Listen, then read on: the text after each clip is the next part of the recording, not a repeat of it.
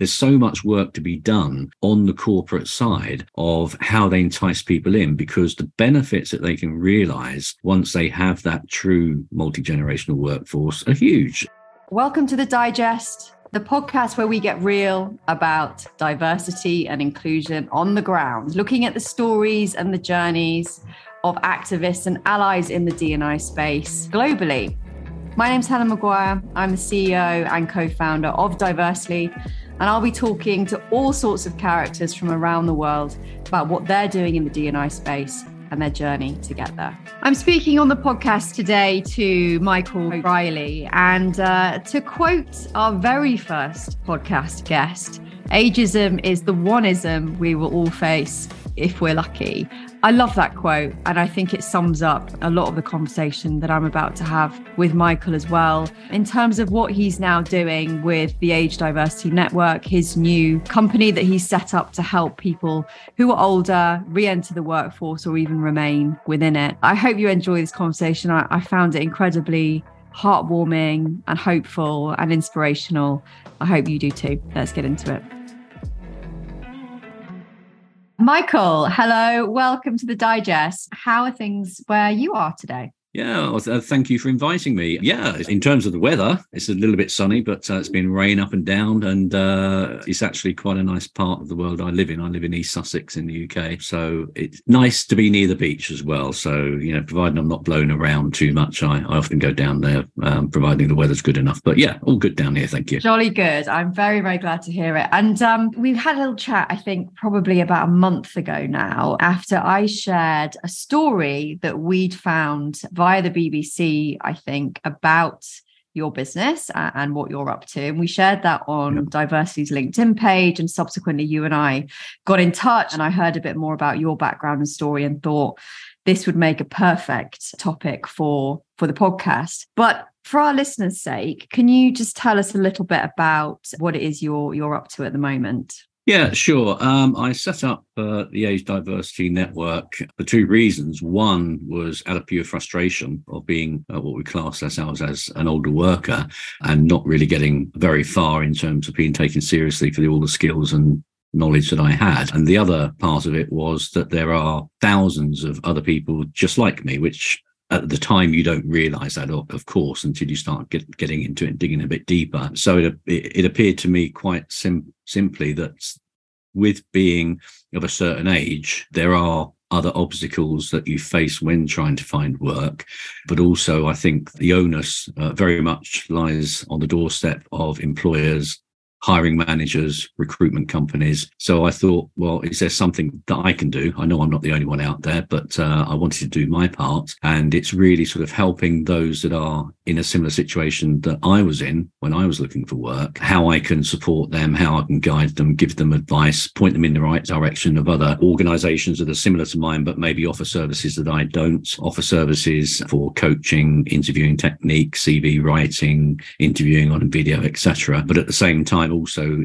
trying to find out is there a way that I can get more involved in educating these employers and recruitment companies and hiring managers, etc., in terms of what they need to start thinking about because there's such a huge untapped resource which we all know of over 50s out there that are desperately trying to get back into work and it's not necessarily that they don't want to work, which is what the press often says. It's they just can't get work and aren't being given the opportunities. So that's what I do now. But it was really as a result of uh, frustration and finding that the work that I was being offered was not the work that I really wanted, given the skill sets that I have. But also, it didn't really tie in with what I actually wanted to do to use those skill sets. So that's how it all came about. And just explain to us a little bit about some of those frustrations and barriers that you faced when you were looking for work, and how long did that go on for, would you say? I think it, I was able to pick up bits and pieces here and there because there are certain uh, roles that you can play, which are either part time, short term, or what have you. But um, often you want to be able to work with an organization to see something through as well. So, so you'd find that you have to put up with and live with the well, pick my brain as much as you can.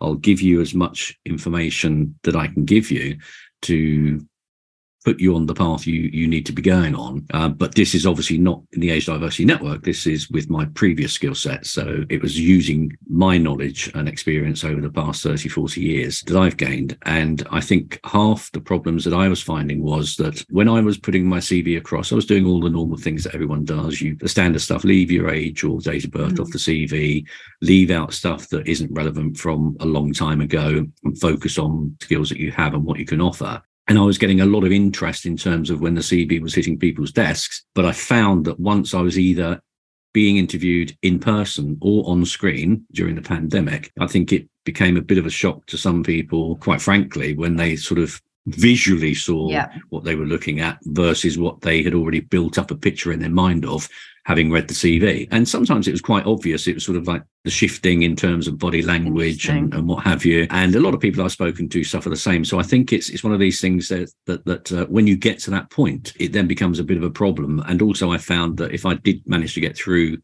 to the later stages, then often I'd sort of get to the number one and number two. Yeah. But I would never quite make the number one. And how how often was this happening? Is this as you say, you were getting interviews? How often were you getting to that later stage and, and still finding that you didn't get the job? Well, I think I, I can split that down into two. I think I think in terms of numbers, a very, very high percentage, a good sort of 80%, I would say. But a mixture of those was, as I've just described, the visual presence of me, if you like, in terms of what they were expecting versus what I what I am. But the other thing was I think there were other things at play in terms of did I fit the culture? You got to understand a little bit more about the team. On some occasions, I got to meet some of the team, and they were a lot younger than me. And maybe it was just one of those things again we talk about unconscious bias, but um, maybe it's just one of those things that they felt for whatever reason. I just didn't fit in with their their lifestyle, their culture. Wouldn't be one of the lads or one of the mm. team or whatever, one of the gang. And I think in terms of how they viewed me was a mixture really. And some of the feedback I got uh, which is nonsense, obviously too experienced, or why would you want to work at a, a, level two or three times below what you've been working at? And they don't quite understand what it is that you want out of life now. Yeah. You've been there, you've done it, you've climbed the ladder, and you get to a point where say, actually, I just want to work. I want to use my brain. I want to give something back. Hopefully, I can teach younger workers, and hopefully, they can learn from me. But vice versa, I can learn from them too. And these are all the points that people are missing. So I think a lot of it was down to the culture and not the right fit for whatever mm. reason they deemed that to be. And what was the impact on you of those comments and decisions? And as you say, that kind of endless rejection, I suppose. Yeah, it has a lot of different impacts. Of course, it does. One of the things is uh, one of bewilderment.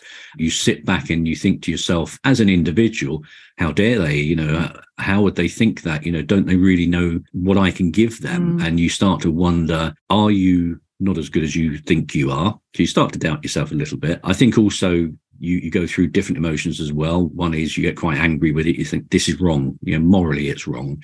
It shouldn't be happening. And then you start to get frustrated. And then I wouldn't necessarily say me personally, but I know a lot of people I've spoken to, they get withdrawn, they get a bit depressed and they right. think, you know, I'm giving up. I'm not going to send out any more CVs. I'm not going to apply for jobs because I know what the answer is going to be. So they get to a point where they say, enough's enough. You know, I just can't do this anymore. And their mental health takes a huge impact. And I'm dealing with a lot of people where this is real issues for them right now and they're the people that we're trying to help and get them on on the right track but uh, i think the impact it has on individuals is really really dire in some cases, but it's a case of obviously trying to break that down mm. and, and sort of put them to one side, which can be difficult. But if you can get past that and do something about it, some people will continue to look for roles, continue to craft their CV for a particular role, take the time to do that, send different covering letters. Others will go off in a different direction retrain, do a completely different role in life that they didn't think they were going to be doing, or they'd be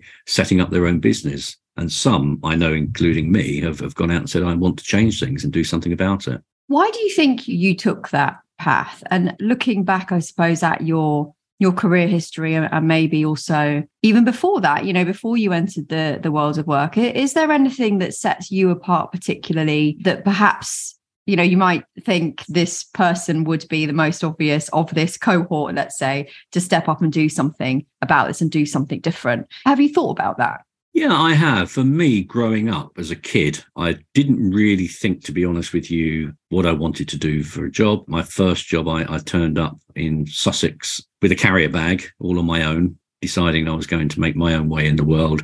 I think I had, I had in those days, which was probably a reasonable amount of money, but I had three quid and uh, a bag of clothes in a carrier bag. I thought, well, okay, what I'm going to do with life. And I ended up working in in what those days were called a, a unisex boutique. Um, right. So it's the ones where you can sort of buy jeans and t-shirts and they can fit either men or women and decided, okay, fine. So I had a great time there and I thought, well, I wanted to do something different in life. So I moved into a role in a warehouse, working in a factory, managed to then move into an office job within the same company and decided actually there's more to life that I can do and I want to achieve. But even then I found that in those days it was the old sort of job for life attitude yeah. if you like. So if someone was in a role in a factory environment or an industrial type role or other industries even it would be that once you're there maybe you're going to be there until you retire. And i didn't want that. I wanted to change but i did see some sort of failing attitudes because obviously things have changed as we know over the decades. But i think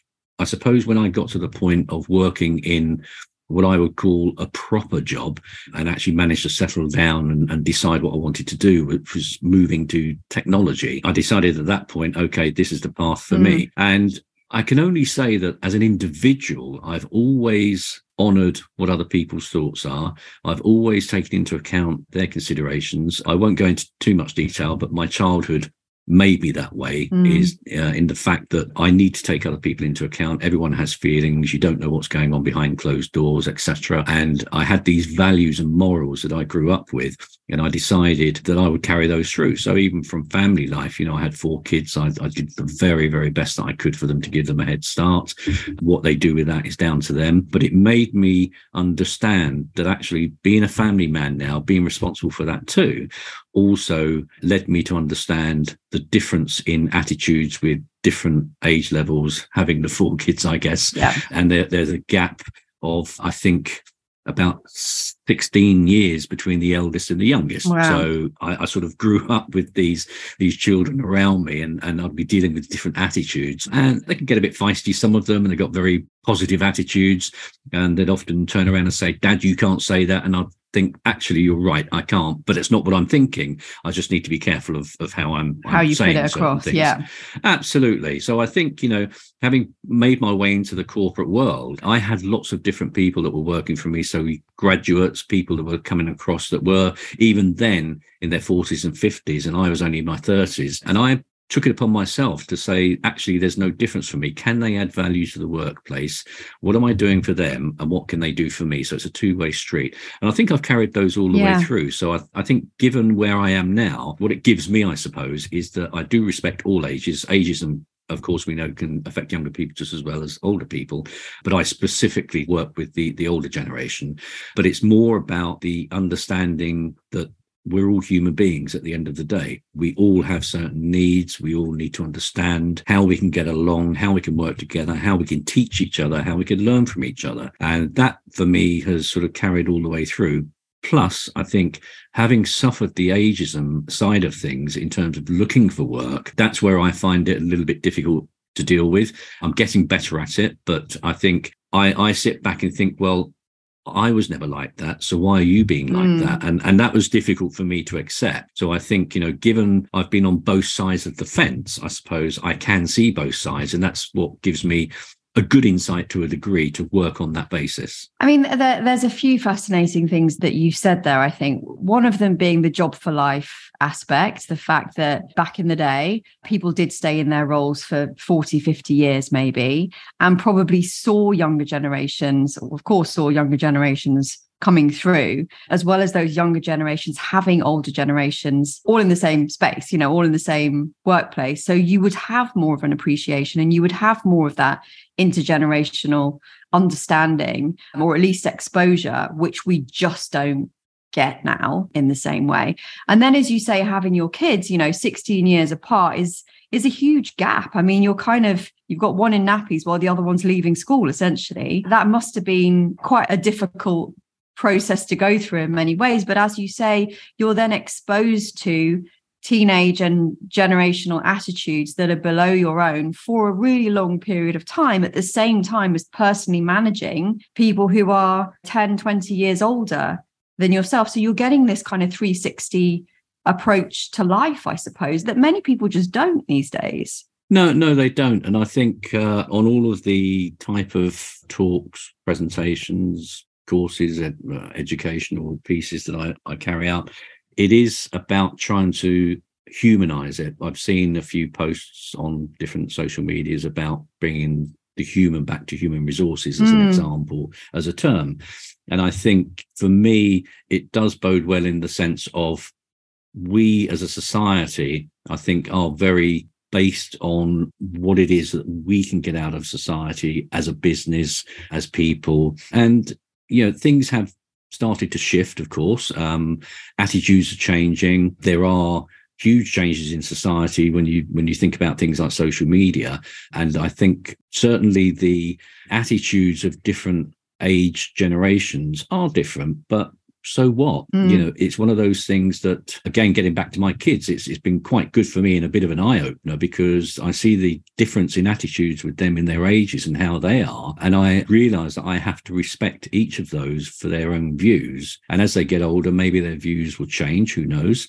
But quite frankly the getting back to the job for life bit, yes, I think working with older and younger people, so you had multi generations working together 30, 40, 50 years ago. Mm. That's gone. So I think everyone then had the opportunity. They they knew each other well. They respected what each other did. But now, because of the the rapid race for profit and the culture set for certain industries, I guess, it becomes a little bit more difficult because it is really based on how do you fit what we're looking for you know what does that do to our brand what does it do to the rest of the staff what does it do to our customers that might think we're uh, to quote, which they shouldn't be, a young, dynamic, uh, mm. forward thinking company. When you sort of get to that type of point, there are certain niches in industry that continue with that type of approach.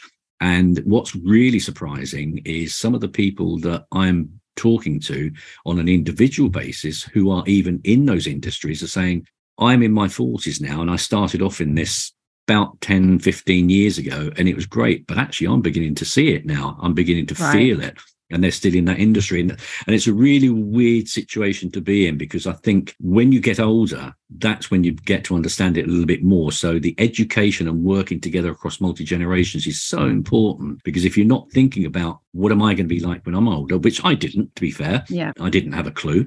I think if we can actually change that we don't have to be radical about it we just need to make sure that those things are thought about and it's it's part of everyday life it's not a quest it shouldn't be a campaign. It should just be part of the conversation, and the narrative needs to change to include it. And if that can happen, then I think attitudes over time will happen. It's not something that we think everything must change, yeah. you know, within the next five or ten years. It's just acceptance. I think is the thing that we're looking for. And I think these days, obviously, people are living much later. I mean, you have a, a, US president who's who's in his 80s, for example. You know, you have so much more scope to stay within the workforce. To give a, a very personal example, my dad ran his own businesses for years and um, has now kind of retrained as a teacher. So he teaches the trades to you know, teenagers essentially in our home yeah. city of Coventry. And he's 70, oh goodness me, testing me now, 72, 73 mm-hmm.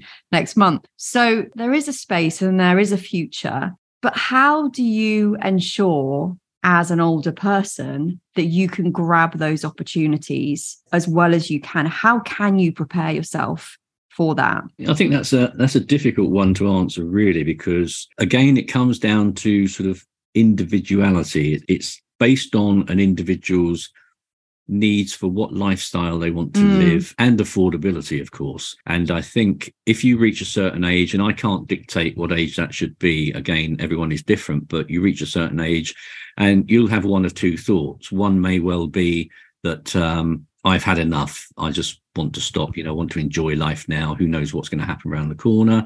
I've given a good 30, 40 years of my life. And now, now's the time to wind down. And there's others that could well be in a position where they say, I can't afford to give up work. Yeah. I have to keep working. So when we talk about the pension ages going upwards, let's face it, we know that if the longevity of our lives keeps going on an upward curve, then mm. where does that leave us in terms of our lifestyle and our pensions? So it plays a big part in that too. And I think in terms of preparing for that, it can be very difficult for a lot of individuals because I think what they need to do is they need to sit back and say, okay, if you're in your 40s, you know, if you can do it, I've got 20 plus years before I'm going to be retiring. What sort of state am I in now? Yeah. Am I in a, a, good position in those next 20 plus years to say, I can give it all up? Do I need to change what I'm spending money on? We all love to go on big holidays, spend on big presents and have the nice shiny cars, etc.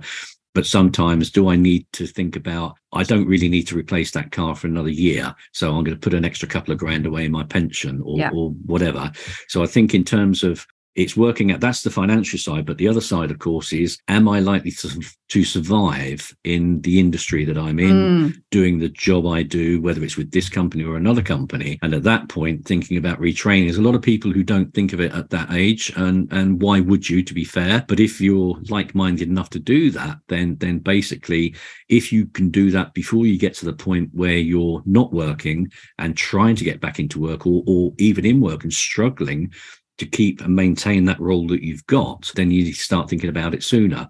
I wish I had. I didn't, to be honest with you. I'd planned for the future, but but maybe not as detailed enough as I should have done. Yeah. And I think you know if people could start thinking about how to do that, and again, as a parent, as a dad, I often say to my kids, you know, these are things that I should have done. You need to start doing Thinking this. Sometimes it, yeah. I get a bit they get fed up with me reminding them, yes, I know, Dad, but it's sort of look, look, I know, I know, trust me, you know, I know what I'm talking about. If I'd have sort of been your age and knew what I know now, I'd have been doing these things. So please make sure that you do it. so it's all about planning. It's very hard, isn't it, to have a kind of constantly be thinking about the future when you're so caught up in things, particularly in in, in midlife, let's say, uh, when generally there's a lot of pressures upwards and downwards. And just to dig in a little bit to the finances and, and the economics of things, having older people in the workforce for longer from an economic perspective and purely selfishly really from a younger person's perspective is surely uh, you know only benefits everybody because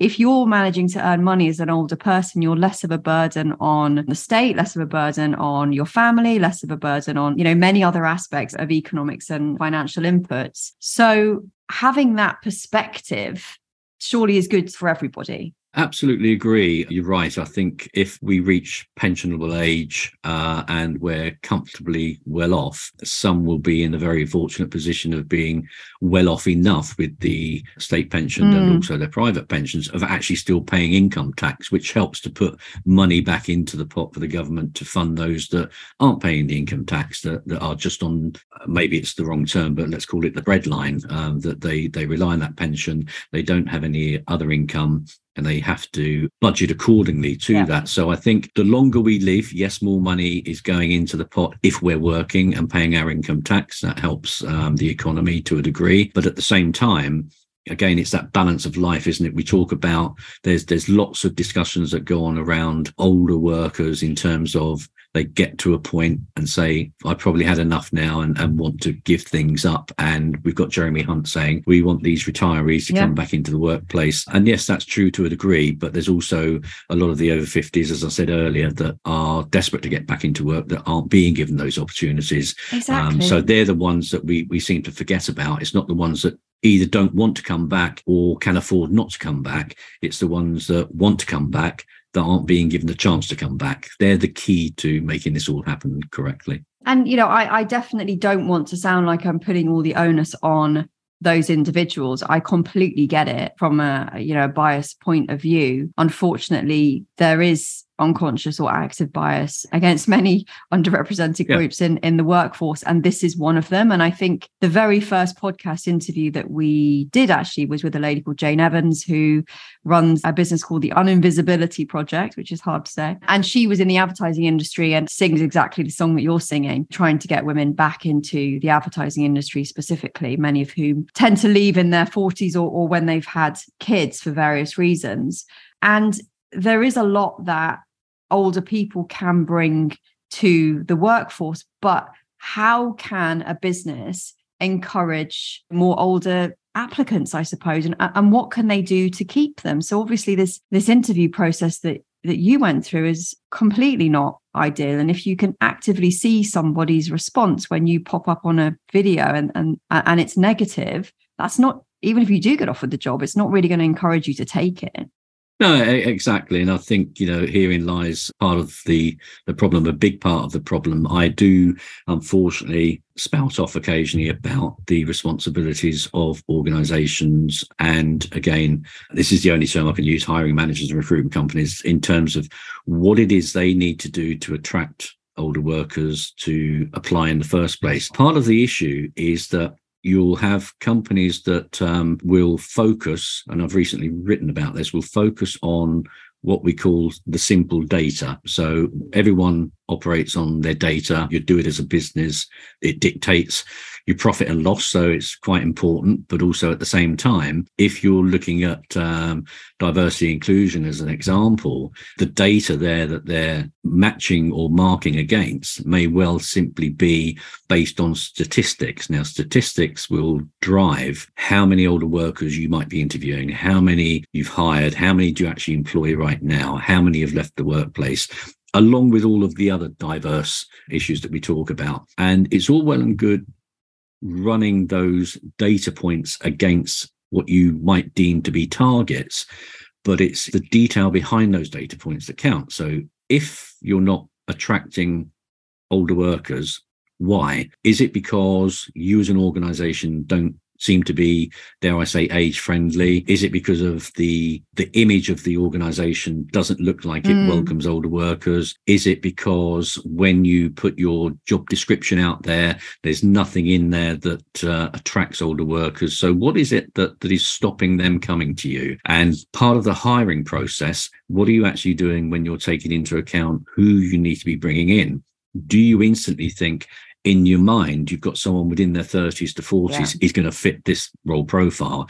You have to dispel all of that. So there's so much work to be done on the corporate side of how they entice people in because the benefits that they can realize once they have that true multi-generational workforce are huge. It's any happy workforce is good. And i've worked with many younger people in in my career that have in a way probably the wrong term for me to use, but in a way, it looked to me like a fatherly figure in a way, um, which really is someone who has been there, someone who's done it, someone I can go and ask a question without feeling daft. I don't want to ask uh, Joe next to me because you know he's thinking I'm an idiot, so I'll go and have a chat with with Michael, and that works really well. And often where I've had some technology advances, I think, God, I don't understand this. I'd go to them and say, "Can you show this app I've downloaded on my phone? I don't bloody know how to use it. Can you give me an idea and show me? So I think, you know, it's the camaraderie as well between the older and the younger workforce. It works a lot better than organizations think. And again, it's if you've got a happy workforce, you know,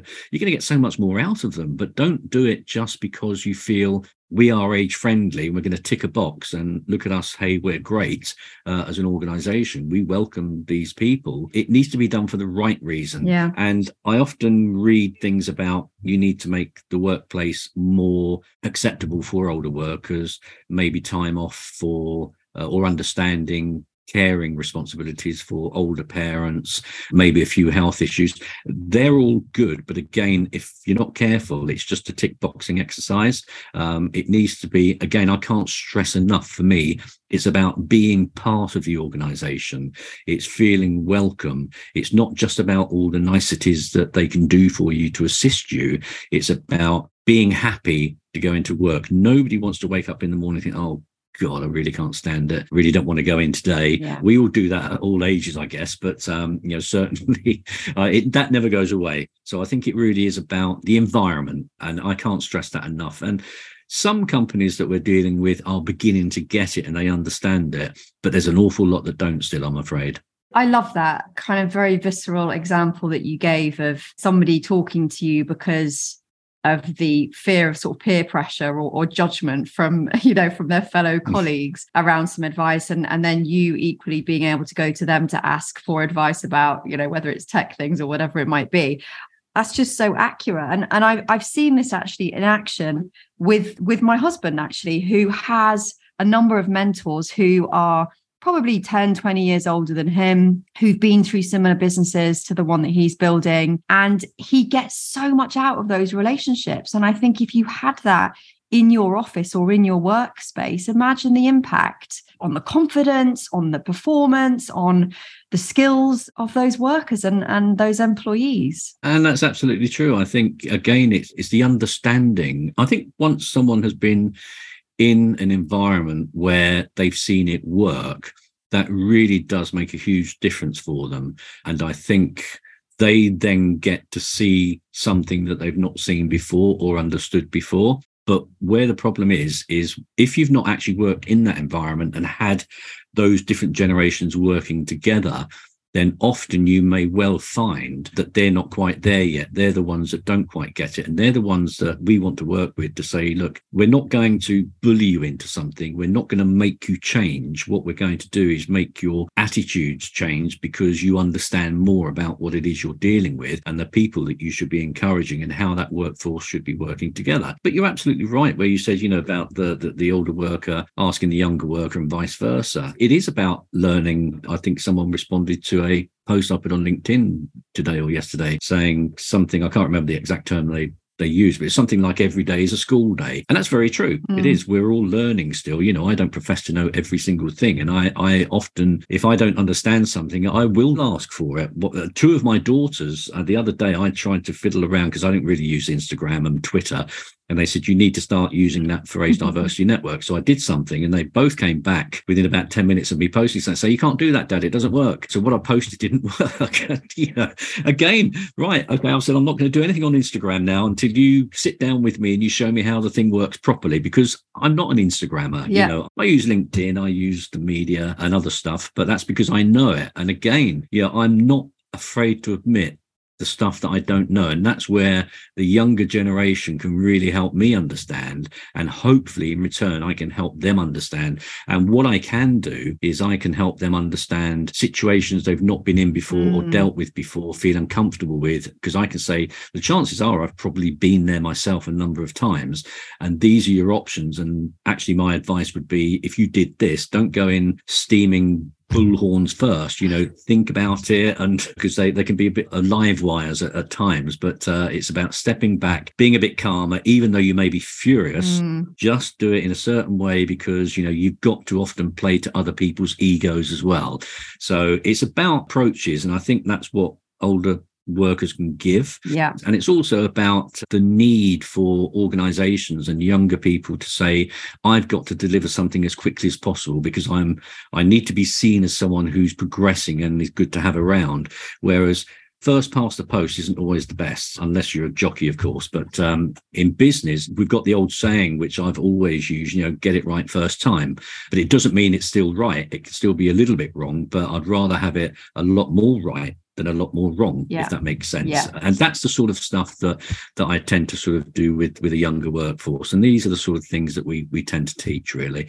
And again it's down to the incumbent. You know we can only do what we can do. And if they want to actually take it away and say actually that will make a difference to me and my organization by operating in that way then fantastic. But if they choose not to then ultimately it's, it's going to be their loss unfortunately because they will see that um, it won't work well within the organization. It's not a case of just attending training for the sake of it. There's a reason behind it. I think a couple of things you said there are, are fantastic. Actually, the the experience, the life experience, the the being there, seen it, done it kind of approach, not in a lecturing fashion, but just in a look, this is going to be okay. And here are some of your options, and just talking through things calmly when you're in an environment of just kind of 20 and 30 year olds you just don't get that right? I mean you just don't and you can't always go to your boss who might be a bit older to get that kind of level of experience and and understanding. And then i think also the other really important point is to expect any employee to want to learn to have that kind of mindset of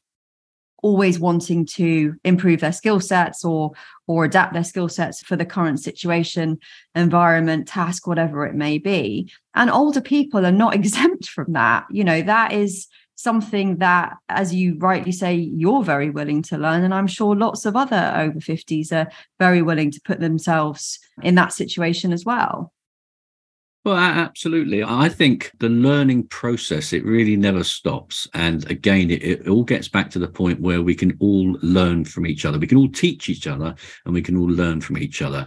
And just because you've you've had 30, 40 years work experience doesn't mean that you necessarily want to stop learning. We've yeah. all got inquisitive minds. You know, we all want to understand how things operate, you know, what's the best way of doing something, why and how. And I suppose for me specifically, having come from a technology background, I have a very analytical mind. And I'm one of these people that I really want to understand how something works. And is it working well for the reasons it was actually put together in the first place or could it be better i don't like to change things for the sake of changing things but i often like to look at things and i'll make a, a reasonable judgment saying yeah i think that's okay it could do with tweaking but we don't need to bother about that or that actually could be so much better and again, I think the other thing is that people on the younger side, dare I say, often feel because they're still climbing that career ladder, they are fearful sometimes of admitting that there's something they don't quite know. Mm. They're fearful of going to someone else for advice because they are in the driving seat. And if they do that, they'll often think, mm, I'm showing behaviors here that, that might be seen as some form of failure of me doing my job the way I should be doing or how I'm expected to do my job. And if people can get past that, uh, you know, we all preach so much. Uh, never, never be fearful of asking for help or advice ever. It's such the right thing to do. And if people would just open up, I really love people coming to me and say, I don't quite understand this. I say, fine, no problem. I spend a lot of time on phone calls and Zoom calls with people just giving free advice because yeah. they want to understand something because I like doing it. I can only do so much of it, but I, I do really like doing it. And uh, again, getting back to my kids once more, I'm sitting down with one of them next week just to go through some of my my branding because I'm colorblind. I'm absolutely useless oh. when it comes to ah. mixing color. I'll put something together and say, "Hey, look, what do you think of this?" And they go, oh. they send me the the sick emoji. I say, "Okay, fine. Yeah, you're going to have to help me with this then." And, and I've got another one who works in marketing. They help me with the wording. And again, this isn't my expertise. Yeah. So why would I pretend that I know it all just because I'm running an organization? I don't know it all. That's why you employ people, isn't it? They're the experts that's why you hire them in the first place exactly and and and the more kind of perspective you can get within a workforce the more diversity not just from an age point of view but from many different perspectives really brings that understanding yeah. and brings that level of, of skills and experience so to your point michael you know you are a person that looks for things that might be broken and, and ways to fix them, which is precisely what you're trying to do right now. How are things going, I suppose, just to end on? uh, going quite well. It's really strange because I think I've had more interest in my backstory, and people have come to me because of my backstory. I think you said at the beginning you saw it on on the BBC mm. website, um, and as a result of that, I think people have come to me more and more to sort of either ask for advice because they see themselves in a situation that I was in when I was trying to find work. And strangely enough, that one article and a few radio bits and pieces afterwards, it actually generated nearly 600 individuals contacting me because they could just relate to it. And again, that that, that to me, it's about being honest and open. So I was quite comfortable with that. You know, yeah. some people say, "Oh no, no, no, I, I need to hide. I can't really possibly do that." And I think you've got that side. So there's a lot of people that sort of um, have been grateful for some of the advice that I've been able to give them. I've steered them in the direction of other people, as I said earlier, yeah. that are in a similar space that can help them in areas that I can't. For me, it's it's all about we all need to work together somehow to try and crack this nut. And on the organizational side, the companies, again, there's a lot of people who read that story and fortunately sat back and understood the relevance of it and how they should be looking at it from a company point of view. So it was quite interesting. I think we've managed to sort of open a little bit of a gap in the door. I like to say that, you know, the door isn't flung open. Mm. You know, at the mm. moment, we've got our toes with that door and it's not shutting on us.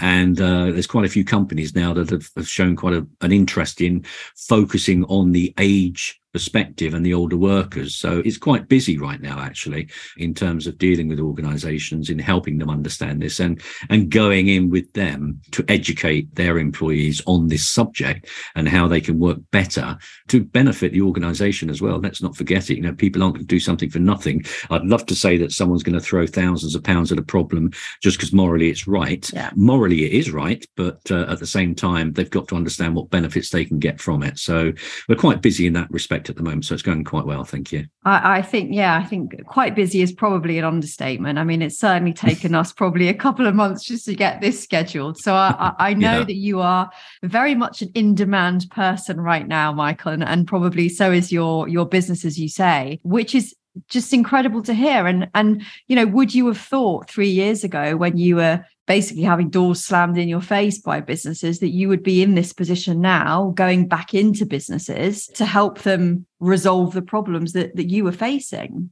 no, not at all. As I say, three years ago, I, I, set up the Age Diversity Network about three and a half years ago, and, and I originally set it up number one to preserve the name. I didn't want anyone else pinching it because i quite liked it. And the second thing was i thought i needed to do something about it but i didn't do anything about mm. it initially because i still had a few bits and pieces coming in and i tinkered with it and thought oh what can i do? So the, the general thing the website got built and then i spoke to a few people. Didn't do much. Did a few posts on linkedin. Didn't do much.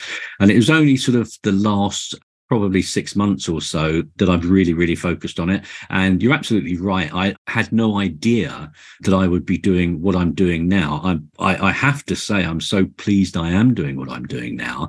I just wish I had thought about this earlier and tried to change things earlier, but uh, it's it's come as a surprise to me, definitely. But the great thing for me is that what I do, not just because of the ageism I suffered and what I'm trying to do to help others and educate organizations, if I look at my previous roles in my career, what's really fantastic for me personally is that when I look at operating models of business, how they should operate, what their processes are, how people should respond to those, etc. I can draw all of that knowledge into what I'm doing now and marry the two together. So for me, it's it's a win-win in terms of what I'm doing. So I'm really really pleased that that that can come together, and it's a, a marriage made in heaven for me personally.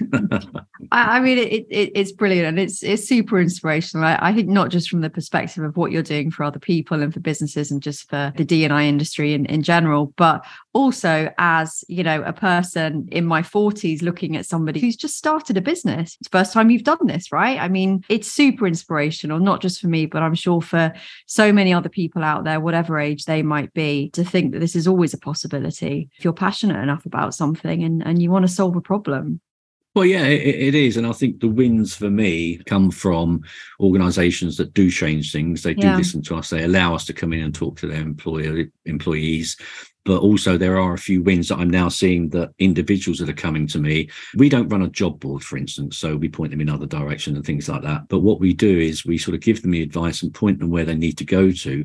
And what's been really, really great for me is I'm now starting to see the positive stories coming back from some of those where the advice and where we've sent them, they're actually in work now. And you know, I, I had one about two months ago 68 years old, desperate to work. They've now got a job. And it's when you hear stories like that that it makes it worthwhile. It's quite a, an achievement for me personally. I, I, like to pat myself on the back because not because I'm doing a great job or anything like that, but I've managed to help someone. And, you know, without them having contacted me, who knows? I'm not saying that I'm the messiah and got them that job, but if I hadn't been there, maybe they would still be looking. Who knows? But at least I've managed to turn things around for them and give them at least some hope and advice and point them to the people that can really help in certain areas and organizations that I'm now beginning to also know well and the sort of people they look at. Again, I don't run a recruitment agency, but I'm more than happy to say to these people, look, here's an email and I'll introduce them across email to an organization and just let them get on with it. And if they if they succeed, then brilliant. I'm really pleased for them. I think you should be super proud of yourself and your efforts and just stepping up to make a difference in this space. When, as you say, you know, lots of other people can't or don't want to or whatever it might be, uh, older ages in their in their lives. Michael, for those out there from either companies, whether it's businesses, whether it's individuals who may, who may be in this position or who know somebody who is, where can they reach you? How can they find out more? Okay, how you can find out more is um, certainly you can find me on LinkedIn and you can find the Age Diversity Network on LinkedIn. We have a website, www.agediversitynetwork, all one word, .com. And that's probably about it. I would give you the Twitter and the Instagram handles, but don't even go there um, because until I work out how to use those properly, no, the, the best way is either through the website. We do have a contact form so they can contact us through the website or direct message me on LinkedIn through the Age Diversity Network or through my own profile, Michael O'Reilly. You'll, you'll find me hopefully on that. Love it. Thank you, Michael. Really appreciate the time. Wishing you the best of luck for everything you have planned. And um, I'm sure we will catch up soon. Yes, well, thank you. And it's been, it's been great to uh, talk to you about this. So fantastic. Thanks a lot. Thank you, Michael. All of that information that he shared is in the show notes, of course. What an inspiring chap to be tackling this for so many others out there and making such a huge difference in this space where there isn't always a huge understanding and probably fewer players than there should be. So huge luck to him, and um, I, I, really enjoyed that that chat. I hope you enjoyed listening to it. If you would like to share your story, if you're an activist, an ally, a game changer within the D&I space, we would love to hear from you. You can get me on LinkedIn, Helen Maguire, and get in touch there, or indeed head over to Diversely, which is the business that we set up to improve diversity across all industries globally. And there's a ton of resources there if you head to the blog to help you to do the same. Thank you so much for listening, and I will catch you next time. See ya.